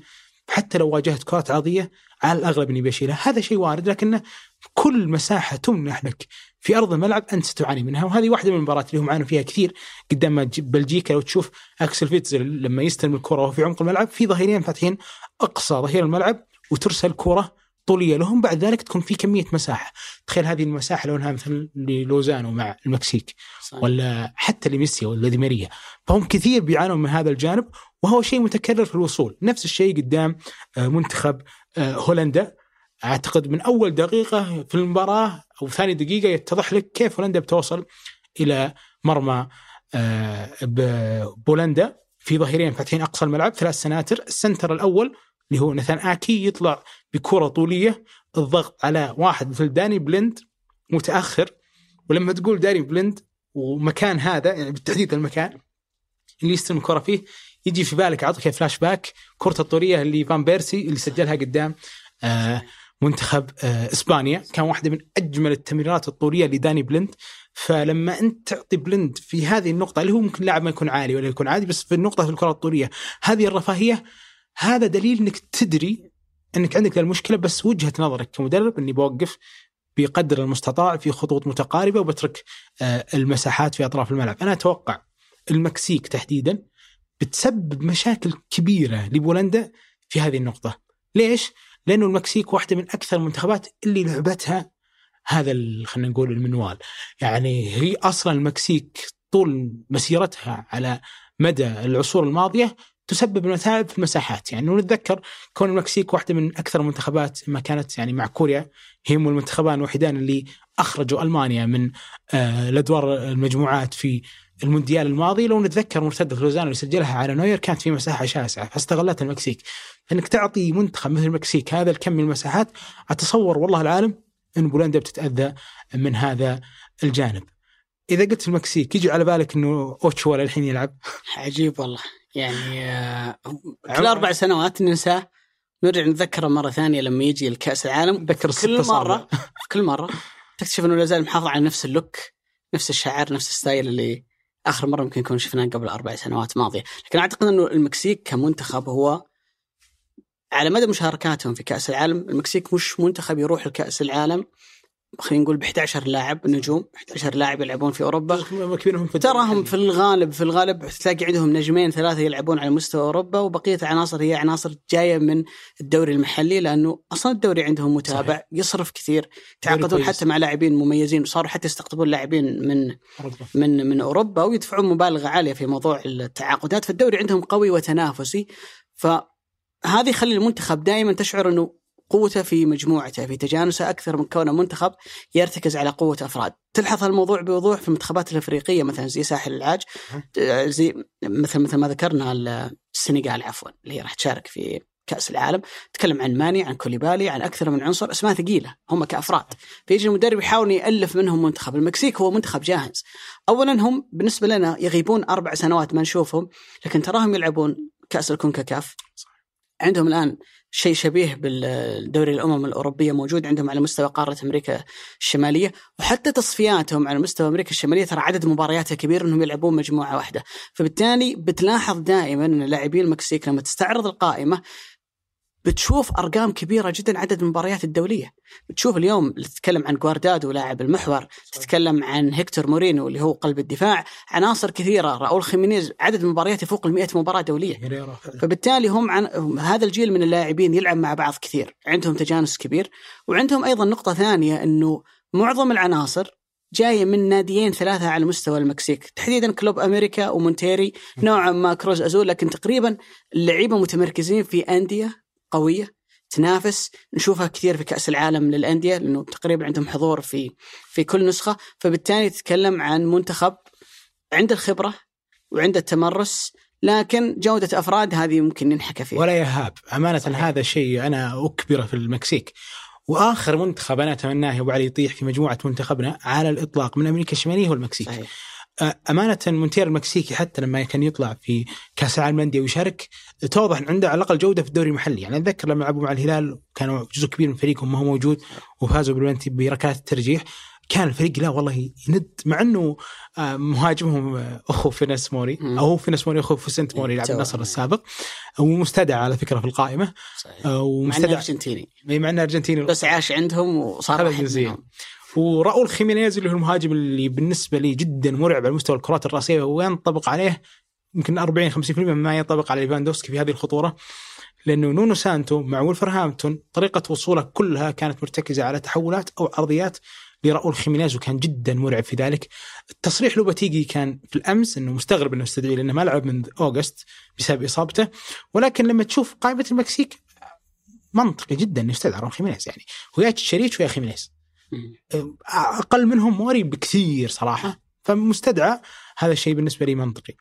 لكن خلينا نجي لأسلوب لعب المكسيك. الرقم اللي صراحة جدا ملفت لي ولا كنت اتوقعه هو أكثر منتخب في معدل استحواذ الكرة في أمريكا الشمالية كلها مع إني دائما أتكلم إنهم منتخب سرعات. يعني عندهم معدل 61% امتلاك كرة في كل مباراة أغلبها في مناطق منافسهم. وهذا الشيء بالنسبة لي صراحة لمنتخب المكسيك يعني ملفت واضيف نقطة.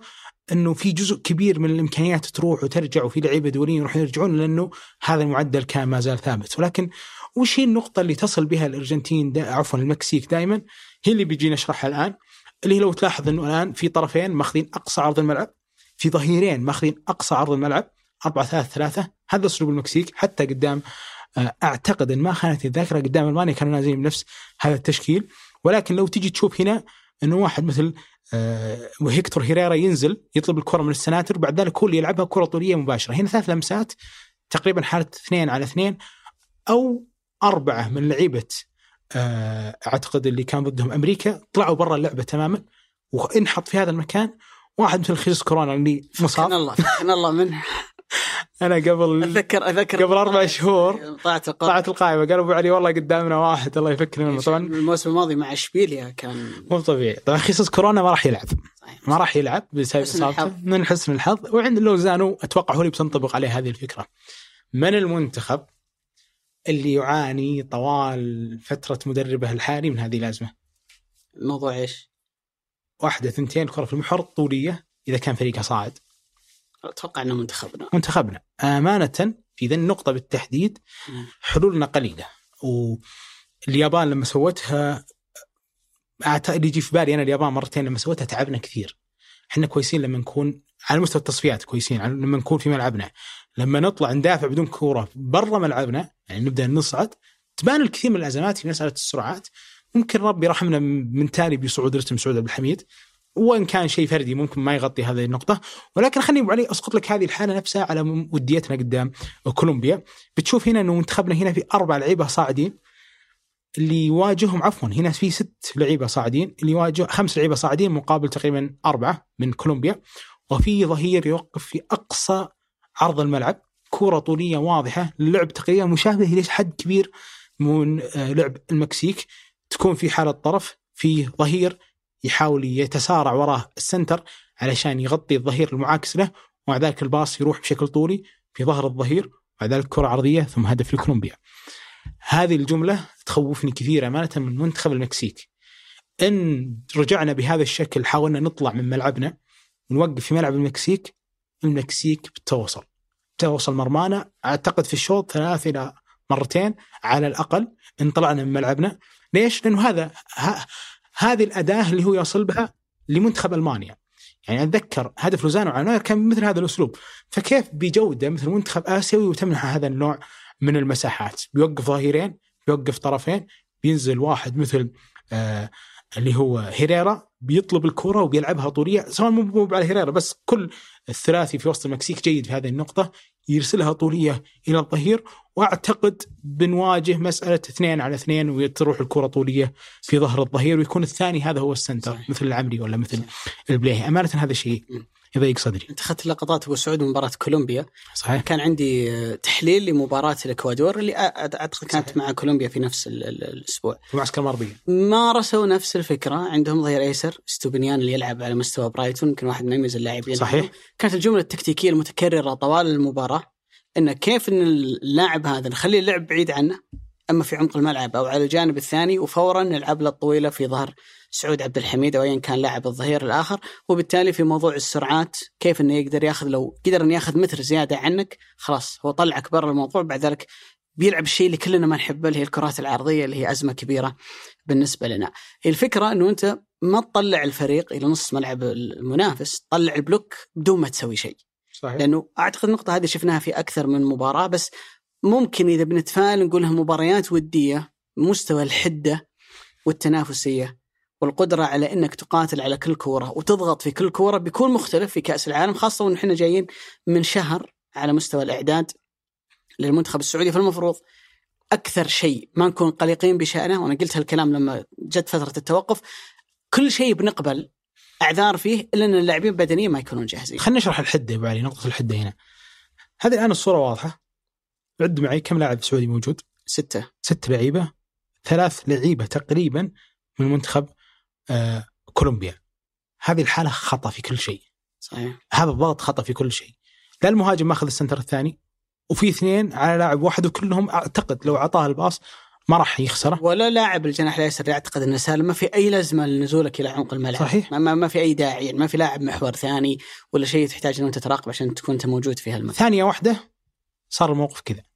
في ظرف ثانية تقريبا صار الموقف إنه الظهير الأيسر والسنتر يحاولون يتلاحقون هذه المساحة علشان ما يجي فيها الباص وجاء فيها الباص ثانية واحدة برضو السنت المهاجم كان أسرع من سنترنا وهذا طبيعي لأنه لما تروح الكرة طوليه في أقصى العرض في مساحة بيميل صحيح. كل هذا الخط فمثلا إذا علي بليهي ولا أي أحد من السناتر كان يركض بالعكس المهاجم لما ياخذ الجري الطولي هذا ما يقدر يجاريه وعلى على الأغلب عين لا المهاجم هذا على التوقع وعلى الكرة وهذا السنتر عينه على الكره وين بتروح.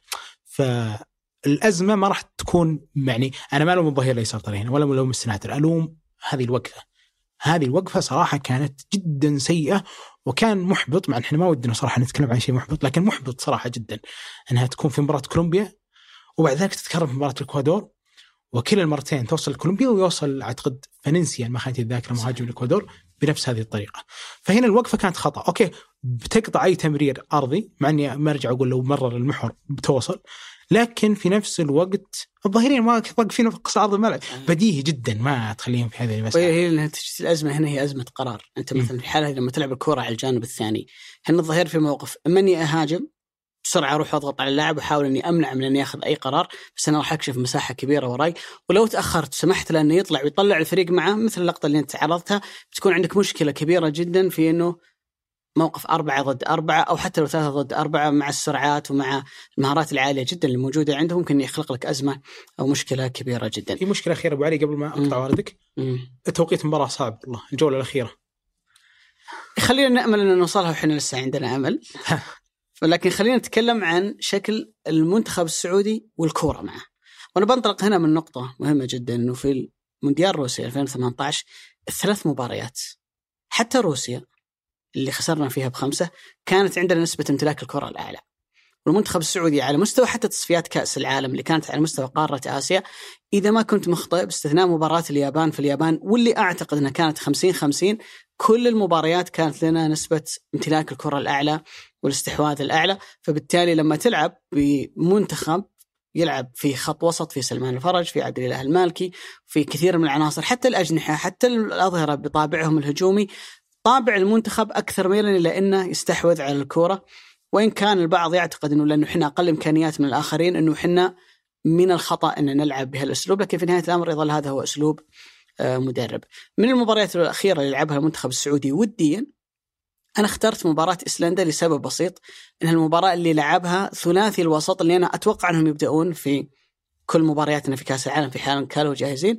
تكلم عن عبد الإله المالكي كلاعب ستة سلمان الفرج ومحمد كنو كلاعبين ثمانيات لأنه شكل المنتخب السعودي هو أربعة ثلاثة ثلاثة أو تتكلم عن أربعة واحد أربعة واحد على حسب أنت وين تعتقد أن عبد الإله المالكي راح يكون مكانه في المباراة.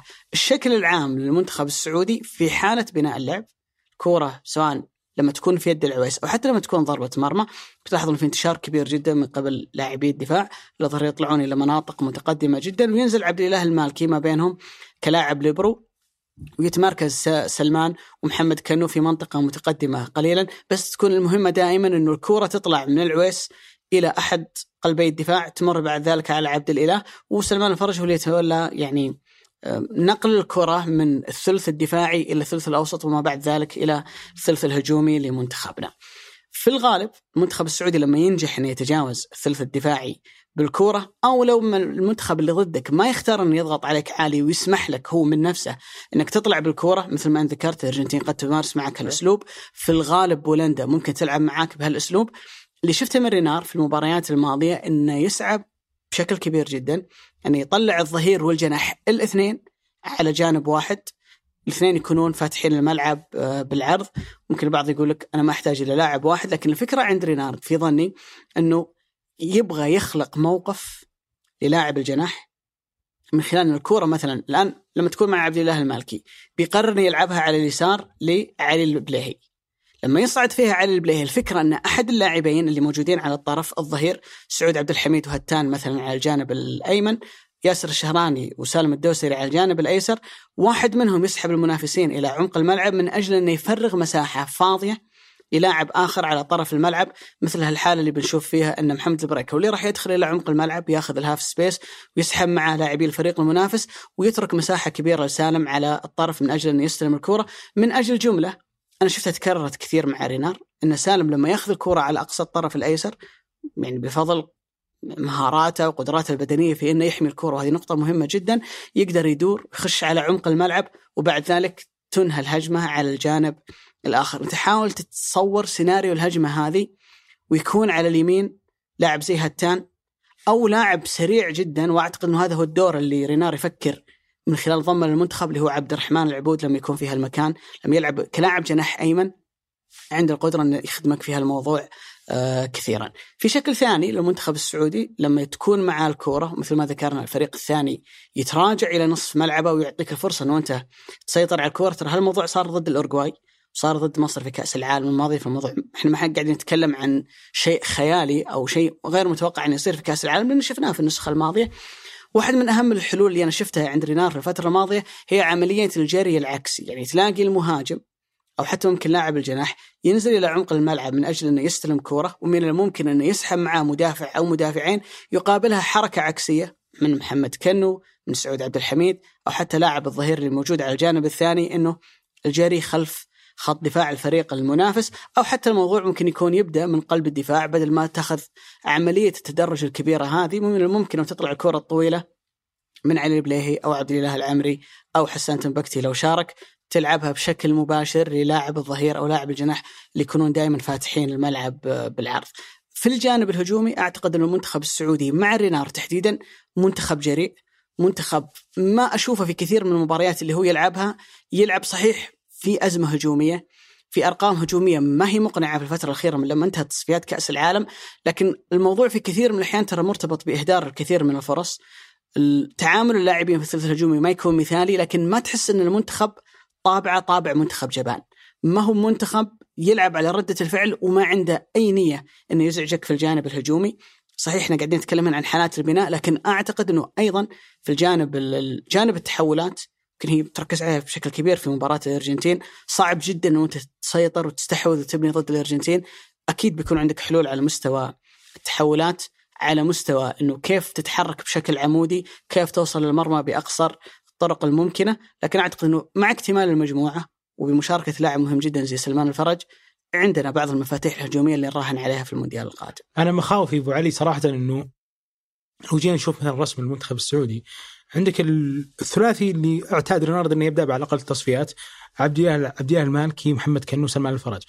هم أمانة في جزء كبير من إمكانياتهم ترتكز على وقوفهم في ملعب المنافس هذا الشيء اللي بيحرمهم بيحرمهم منه يعني بتشوف في الكثير من المواقف أو أغلب المواقف لنا قدام بولندا وحتى قدام الارجنتين بتشوف تراجع عميق جدا في وسط ملعبنا إلى درجة إنه غالبا بيوقفون هالثلاثي في عمق الملعب بالشكل الهرمي هذا وغالبا بيكون مطلوب منهم شيء ما هم معتادين إنهم خلينا نقول يتركون فيه. ألا وهو إن عندك تمريرات قصيرة عليك ضغط عالي من منتخبات أعلى منك في الإمكانيات يعني هم ما واجهوا هذا حتى في آسيا. صحيح. يعني أو هذا الوسط على مستوى المنتخبات حتى على مستوى الأندية الآسيوية بوهانغ اوراوا كلها ما واجهوا إنه في أحد أعلى منهم في مسكة الكره وبيضغط عليهم ويخليهم في الحالات هذا الشيء بالنسبة لنا كان جديد.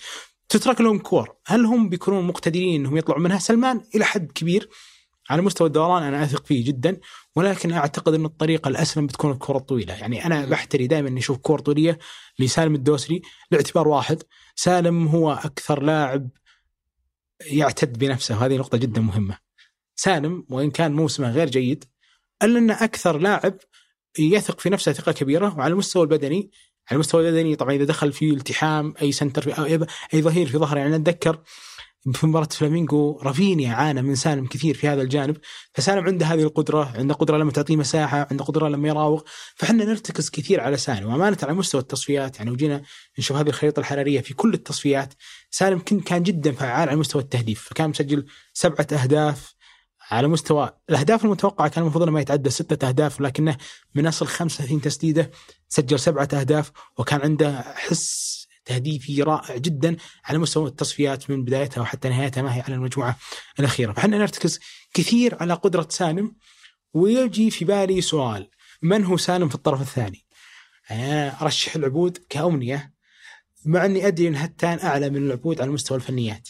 يعني هتان اجرى في التسديد هتان على الواحد على واحد بمساحة ضيقه أعلى لكن على مستوى السرعات العبود أعلى. القرار الأخير يخوفك من العبود استذكر حالة حمد الله في المباراة اللي راحت بين النصر والاتحاد. لكن في هذه المساحات بتعطي كرات طولية.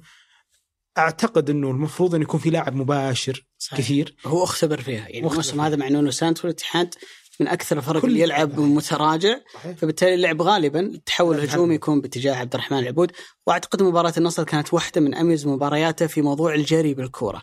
إنه ياخذ الكورة من وراء ويبدأ يخش إلى عمق الملعب ويراوغ ويخلق لك آه، حل هجومي. مع إنه ما توفق في رسمة الختام. صحيح. ظلم صراحة فيها. هو قراره كان سيء بس صحيح. ظلم إنها تكون هذه هي المشهد الختام. لكن شو ممكن ممكن يعتمد عليه رينار في فترة متقدمة من المباراة لما حتى الفريق المقابل بدنيا يقل أدائهم فهو ينزل فريش بالسرعات اللي موجودة عنده ممكن يخلق لك حل. كان في حديث قبل الأسابيع الماضية على موضوع المنتخب السعودي المفروض أصلا انه يغير من رسمه ويلعب ثلاثة مدافعين ونشوفها أمام المنتخب الأرجنتيني من أجل تأمين دفاعي. أنا ما أستبعد لأنه في ثلاث مباريات لعبها المنتخب السعودي ما كانت منقولة صحيح. فأنت ما تدري هو إيش طبق فيها. يعني يا رجل لدرجه حتى تشكيلة أنا المباراة أنا أعرف شيء واحد طبق فيها اللي هو اتحداك تخمنه هجمات مرتدة ولا تسلل ولا إيش؟ آه فيه آه، أظهرة استخدموا كاطراف ممكن. لكن ال ال حتى تشكيلات المباراه ترى ما نشرت. يعني التشكيلات كنا التشكيلات كنا نحصل عليها كانت تجي من مواقع أو حسابات متعلقة بالمنتخب الثاني بس بالنسبة لنا ما كان في إعلان. صحيح. لكن خلينا أنا أعتقد إنه المنتخب السعودي ما راح يغير نظام الاربعه مدافعين.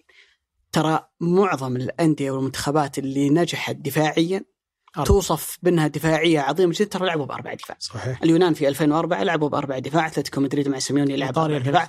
الفيحة النموذج اللي نقيس عليه الموسم الماضي يلعب أربع دفاع. الفكرة هي ليست بزيادة عدد المدافعين وإنما بالتزام بقية خطوط الفريق. الكتلة. من المهاجم أو المهاجم اللي هو فراس البريكان مرورا بعناصر الوسط. الشكل فراس إنه هو اللي يكون مهاجم. أنا أرشح إن فراس هو اللي راح يكون مهاجم لكن أنا أتوقع إنه الشكل اللي بيلعب فيه رينار ضد المنتخب الأرجنتيني هو بالمقام الأول. الفكرة تعتمد على كيف أخلي رباعي دفاعي ما يتركون بينهم مسافات كبيرة جدا لأنه من خلال هالمساحات أو المسافات راح يخترق المنتخب الأرجنتيني. الفكرة أصلا ما بين أربع دفاع وخمس دفاع العنصر الزايد هذا أصلا وش دوره؟ بيقلص المسافة ما بين كل مدافع وآخر. فكثير من المدربين وأتذكر إن ريهاجل استخدمها مع اليونان في 2004 إنه يطلب من لاعب الجناح إنه هو اللي يشغل الظهير وحتلاقي الفريق يدافع فعليا بستة في الحالة الدفاعية، طبعا من الصعب إنك تلاقي سالم مثلا في منطقة متأخرة، لكن حيكون مطلوب منه إن المنطقة هذه هو اللي يشغلها بحيث إن لاعب الظهير يلعب بما لا يكون يعني أقصى من طرف منطقة الجزاء. تحافظ على الأربعة متكتلين في نقطة معينة. أنت تعتقد الرسم اللي أنت استعرضته قبل شوي أنه بيلعب بمحورين سلمان أمام. سلمان أمامهم هذا الشيء. أنا أعتقد اللي شفته في المباريات الماضية أن عبد الإله حيكون دائما على قوس ال 18 عشان يحمي المنطقة اللي تكون قدام السنترين اللي موجودين على طول وبيلعب سلمان وبيلعب محمد كنو كلاعبين ثمانيات وبيترك فراس بريكان هذا الشكل يطلع أفضل كلاعب محمد كنو بالتالي. كلاعب وحيد في نقطة مهمة جدا أبو سعود. بالشكل اللي أنا قاعد ارسم الآن أتكلم رقم 23 اللي هو محمد كنو حسب القائمة الرسمية. أنا ما أتمنى أن ضد الأرجنتين يلعب على الجانب الأيسر، طبعا سلمان يحب يلعب على الجانب اليمين عشان يدور ويلعب الكورة، لكن القضية هي أن ميسي لو قدر يستلم الكورة في ظهرك أنت خسرت أكثر لاعب ممكن يقدر يوقف ميسي، طبعا كلهم صعب عليهم يوقفون ميسي. فلما نقول أن محمد كنو أعلى من عبد الإله وسلمان ما يعني إنه محمد كنو في نهاية الأمر هو كانتي ولا كاسيميرو في مواجهة ميسي، لكن لما تعمل مقارنة بين الثلاثة لو قدر ميسي إنه يستلم الكورة في المنطقة هذه خلف محمد كنو ويطلعه برا اللعبة ترى الموضوع بيكون صعب عليك عكس لما يكون محمد كانو إما لاعب ستة أو على الطرف الآخر فبالتالي لما لما ميسي يتجاوز أو يستلم الكورة في ظهر محورنا اللي يلعب على الجانب الأيسر يقدر بعد ذلك يقابل أو يقفل لك المنطقة اللي موجودة هنا.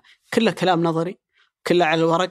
يمكن تتذكر كنت أقول وياك تحت الهواء إن ميسي هو أكثر لاعب بيعطيك أسئلة من برا المنهج. صح. مهما حاولت إنك تحفظه مهما حاولت إنك تتوقع نمط تحركاته عند القدرة دائما إنه يفاجئك. لكن إحنا نتكلم عن الشيء اللي من الممكن إنه يرسم على الورق أو أنت تتخيل أو تتصوره قبل المباراة ما تبدأ. في مباراة الأرجنتين صراحة أبو علي من الأشياء اللي ترهقني كثير لو لو افترضنا إنه يلعب ديبول وبرايدس إنهم جدا عاليين في النزاعات البدنية. وهذه واحدة من أكثر السمات اللي خلت الناس يعني تعطيهم هذا النوع من القدرة أو هذا النوع من التقدير بعيدا عن أدائهم في الأندية لكن على مستوى المنتخب في الكوب الماضي كانوا جدا عاليين في كل الثنائيات اللي يدخلونها في عمق الملعب.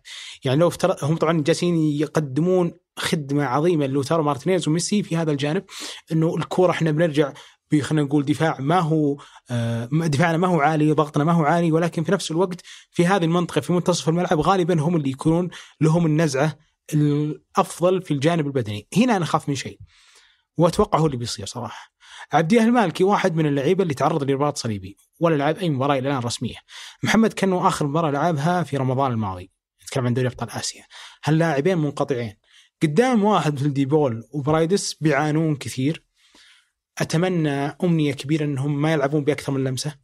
نقطة اللمستين علينا خطر خطر جدا من أي واحد عدا سلمان.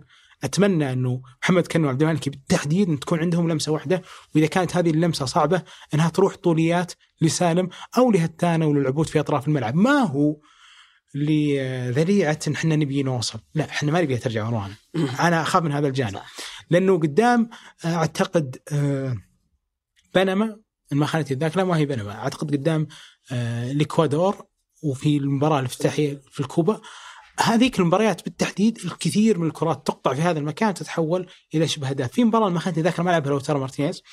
لعبها ألفارو ألفاريز ظهيري طرف يمين وسجل ما خانتني الذاكره وكان ميسي هو اللي يشغل هذا المكان وكانت كل مراحل الوصول من هذا الجانب. هم ممتازين جدا في النزاعات البدنية. ومن وراهم واحد مثل اوتمندي أو روميرو وأتصور إن اللي بيشارك واحد أعلى منهم هو ليساندرو مارتينيز. ليساندرو مارتينيز بالتحديد لما وقع مع تين هاج وأحضر من اياكس بداية هذا الموسم الكل كان يقلل منه على مستوى البدنيات. نقطة القوة هي اللي الناس توقعها نقطة آه ضعف. ومع الأسف مو بالناس. إي لا اللي أنا اللي كان يعني ملفت لي صراحة كمية الاستخفاف في قدراته البدنية واللي صار هو العكس. يعني في كثير آه، سواء من محللين أو حتى من جمهور كثير كان يستنقص منه. واللي وضح هو شيء آخر تماما. أي لاعب يدخل معه في مرحلة النزاع هي الأفضلية له. بتكون عنده الشراسه إنه يكرهك إنك تدخل معه في ثنائية ثانية. فهذا البلوك في الأرجنتين يقابله في مجموعة أو عفوا في الشق الآخر اللي هو منتخبنا محمد كنو اللي هو يعتبر غائب عبد الله مالكي اللي يعتبر غائب أنا هنا ماني بطرحها يعني خلينا نقول أفضلية لأحد يعني ماني بقول لو استدعى فلان أو لعب فلان لا أنا بس على مستوى هذه القوامة أتوقع إن إحنا بنعاني. جانب آخر لو كانت آه، خلينا نقول فعالية أطرافنا سالم الدوسري هتان العبود الدفاعية ممتازة بتخفف من هذه الحدية لنا. لأنه بطبيعة الأمر لو كنا نلعب بخطين عبارة عن أربعة أربعة أو حتى سلمان من أمامهم وحتى سلمان بينهم طبيعة خلينا نقول الأرجنتين ما تحب تأخذ معك على مستوى المساحات اللي أنت تتركها لها في ملعبك. يعني ما راح يلعبون على مستوى المساحات بيلعبون على مستوى التمريرات القصيرة اللي هي إمكانياتهم كلها مثل ما شرحت أنت ترتكز على ميسي. لكن لو منحناهم مساحة أريحية في الدوران آه سواء أريحية حتى في التمرير والدخول. يعني أهداف دي ماريا المعتادة الباص ثم يدخل ثم ينفرد من حارس يحط لوب هذه النوع من الكرات إنك تصعد أنت كذا تعطيهم أفضل ما عندهم. أمانة الكلام اللي جالس أقوله الحين ما هو أسلوب انتصار. يعني ما راح ننتصر ابدا حتى ما راح نتعادل. طلعك بأقل الأضرار. طلعك بياض وجه. يعني طلعك بنتيجة آه تعكس مدى آه وأنا هذا اللي أعتقد أنها مشاركتنا في كأس العالم. الهدف ان إحنا نعكس مدى تطورنا رياضيا وتفوقنا على مستوى آسيا. ما بيطلع بشكل هزيل ما بيكون عندي المستوى الذهني سيء لدرجة إني من أول أهداف هدف هدفين أبدأ خلينا نقول يعني أفتح عرض الملعب وأبدأ مثل ما صار مع روسيا أدافع بخط عالي وأسبب فاولات على مستوى إني بحاول ألحق المباراة. لا لا كل ما كنت أهدى كل ما أخذت نتيجة أقل كل ما عكست على الأقل مدى وعيك الرياضي. إحنا ما إحنا ند الأرجنتين ابدا. فالمنطقيه كل ما كانت موجودة كل ما كانت الصورة لنا أحسن. وهذه في نقطة مهمة يا أبو سعود لابد من ذكرها. هذه أكثر مشاركة في تاريخ مشاركاتنا في كأس العالم السابقة واللاحقة حتى. أنت تحظى فيها بدعم جماهيري بحكم قرب قطر منه وسهولة تنقل الجماهير وحضور المباريات. أنت ما تبغى تكس تخسر ثقة الجمهور بعد أول مباراة، يعني تذكر حالة الإحباط اللي صارت بعد مباراة روسيا، الناس ما لها خلق تشوف مباراة الاورجواي، وحتى لما فزنا على مصر يقول لك الناس بعد مباراة مصر ابو علي كان الحضور الجماهيري السعودي من الناس اللي راحوا روسيا أقل من المعتاد. الناس ما فأنت ما, ما تبغى تخسر ثقة الجمهور. يعني ممكن اللي راحوا روسيا هم رايحين ومجدولين رحلتهم إنهم بيحضرون الثلاث مباريات. هنا بحكم قرب المسافة لو أنت قدمت مستوى جيد في المباراة الأولى بتدفع الجمهور إنه يجي بشكل أكبر في المباراة الثانية وبشكل أكبر في المباراة الثالثة وبعد ذلك لو قدرت إنك توصل لدور 16 فمهم جدا تتجنب الهزيمة الثقيلة والظهور خلينا نقول اللي يسيء لك واللي يخليك محل تندر لأنه بينعكس بعد ذلك على حالة الثقة اللي موجودة تجاه المنتخب حالة الدعم الجماهيري اللي نتمنى إن شاء الله إنها تكون موجودة. ما أنت مطالب في ولا واحدة من المباريات الثلاث إنك أنت تكسب ولا حد يطالبك توصل الدور الثاني لكن أكثر مباراة أنت مطالب فيها إنك ما تنهار هي مباراة الأرجنتين. لو عديتها أنا أعتقد إنه تعطينا ثقة للمباريات اللي اللي بعدها وبتقدر بعد ذلك تخش ضد بولندا وضد المكسيك وأنت لسه يعني خلينا نقول تقاتل من أجل أمالك. لكن لو صار هزة كبيرة جدا في المباراة الأولى. ترى مهما حاولنا نحفز تذكر اللي صار بعد مباراة ألمانيا واللي صار بعد مباراة روسيا حالة الانهيار هذه من الصعب إنك تنقذ اللاعبين سنين برضو تستمر معك. آه، ابى اكد على نقطة بعلي وش وش المكسب اللي إحنا جالسين نردده؟ وش المكسب من إنك ما تخسر بشكل هزيل؟ وش اللي وين وين الفوز في الموضوع؟ أنا هنا بتذكر تصريح رئيس الاتحاد الدولي إنفنتينو لما كان في قطر في قرعة كأس العالم بعدها بيوم في المؤتمر الصحفي. سئل سؤال إنه هل أنت بزيادة المنتخبات بتطور كأس العالم؟ طب أنت بتجيب منتخبات فيها لعيبة محليين كثير؟ جوابه كان مباشر ذكر قال نادي الهلال السعودي في المونديال الأخير في مونديال الأندية كان عنده سبع لعيبة محليين في أرض الملعب مقابل أن تشيلسي بطل أوروبا ما كان عنده ولا لاعب إنجليزي والمباراة كان جزء كبير منها فيها تألق للعيبة الهلال لدرجة أن أفضل لاعب في المباراة كان كيبا حارس تشيلسي. هذا تصريح ما هو سعودي ولا هو آسيوي ولا هو واحد يبحث عن كرة آسيوية. تصريح رئيس الاتحاد الدولي لكرة القدم لسؤال عام. شفت الخلفية اللي تعطيك آه خلينا نقول صورة أنه أنت فعلا متطور في كرة القدم هذا اللي أنا أنتظره. ما أنتظر أني أقارع تشيلسي. تشيلسي عشر أضعاف قيمتي السوقية. تشيلسي عنده كمية يعني نجوم ولا حتى أي بطل بيطلع من أوروبا. نفس الشيء أنا ما اضطر اني أقارع ما أطالب إني أقارع بطل الكوبا بعد سنين من الأرجنتين تلحق الكوبا الآن هذا المنتخب هو من الكوبا وداخل مرشح لكأس العالم. أنا ما طالب إني أقارعه. بس أنا أطالب أن أعكس كرة قدم يعني تعكس صورة تعكس فعلا حقيقة كرة القدم المتطورة عندي. إحنا فعلا أفضل دوري آسيوي أفضل دوري عربي. إحنا نملك أفضل الأندية على مستوى آسيا وبنستمر نسيطر على هذه القارة وبإذن الله على مستوى الانتخابات بنحصد. لو أخذنا نتيجة ما تعكس كل هذه الحقيقة كل هذه المكاسب بتنزل. عشان كذا رفع سقف الطموح اللي مع الأسف صار في مباراة روسيا الماضية. هذه واحدة من أكثر الأشياء اللي أنا أتخوف منها وللأمانة أنا ما جالس أشوف هالشيء الحمد لله. يعني الآن أنا جالس أشوف الأمور أهدى فبإذن الله إن اللعيبة يعكسون شيء. المباراة الأولى مع الأرجنتين هي اللي شوي تقلل سقف التطلعات لأنه الناس تعتقد إنه يعني غالبا الحماس يكون دائما متجه باتجاه المباراة الأولى وبعد ذلك أبرز تجربة لنا كانت في 94 ترى خسرنا المباراة الأولى ضد هولندا وبعد ذلك كملنا.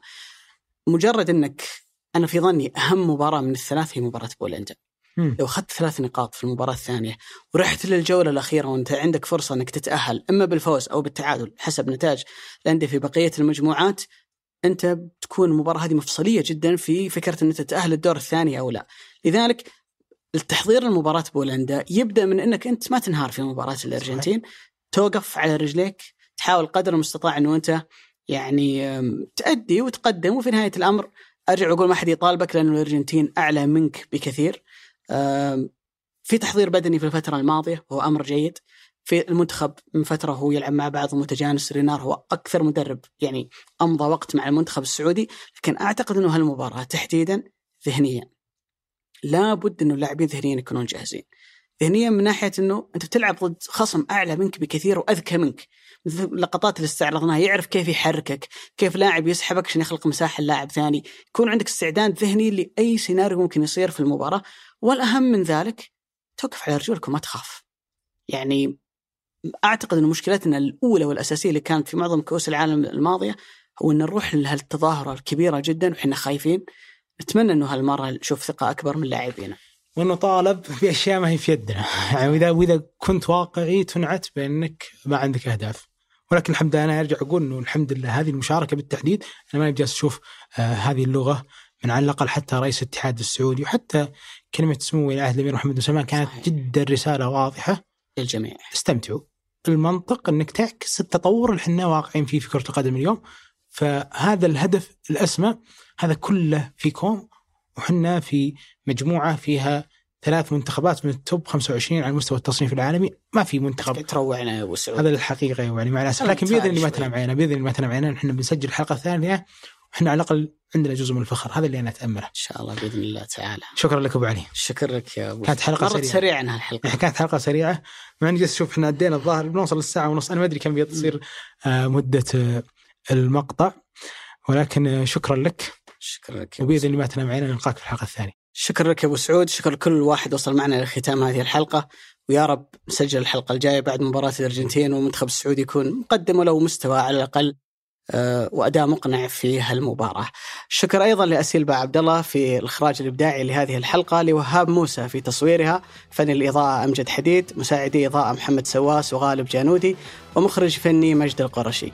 في الهندسة الصوتية عبد العزيز المزي، في التلوين عبد المجيد العطاس، وفي التحرير عبد الرحمن الصوفي ومرام ضبيبان، وفي الإشراف على التحرير جميل عبد الأحد. المنتج أصيل بافرد منتج منفذ رزان دهيثم مساعد إنتاج عبد المجيد باوزير. هذا بودكاست مرتدة أحد منتجات شركة ثمانية للنشر والتوزيع. نلتقيكم بعد مباراة الأرجنتين.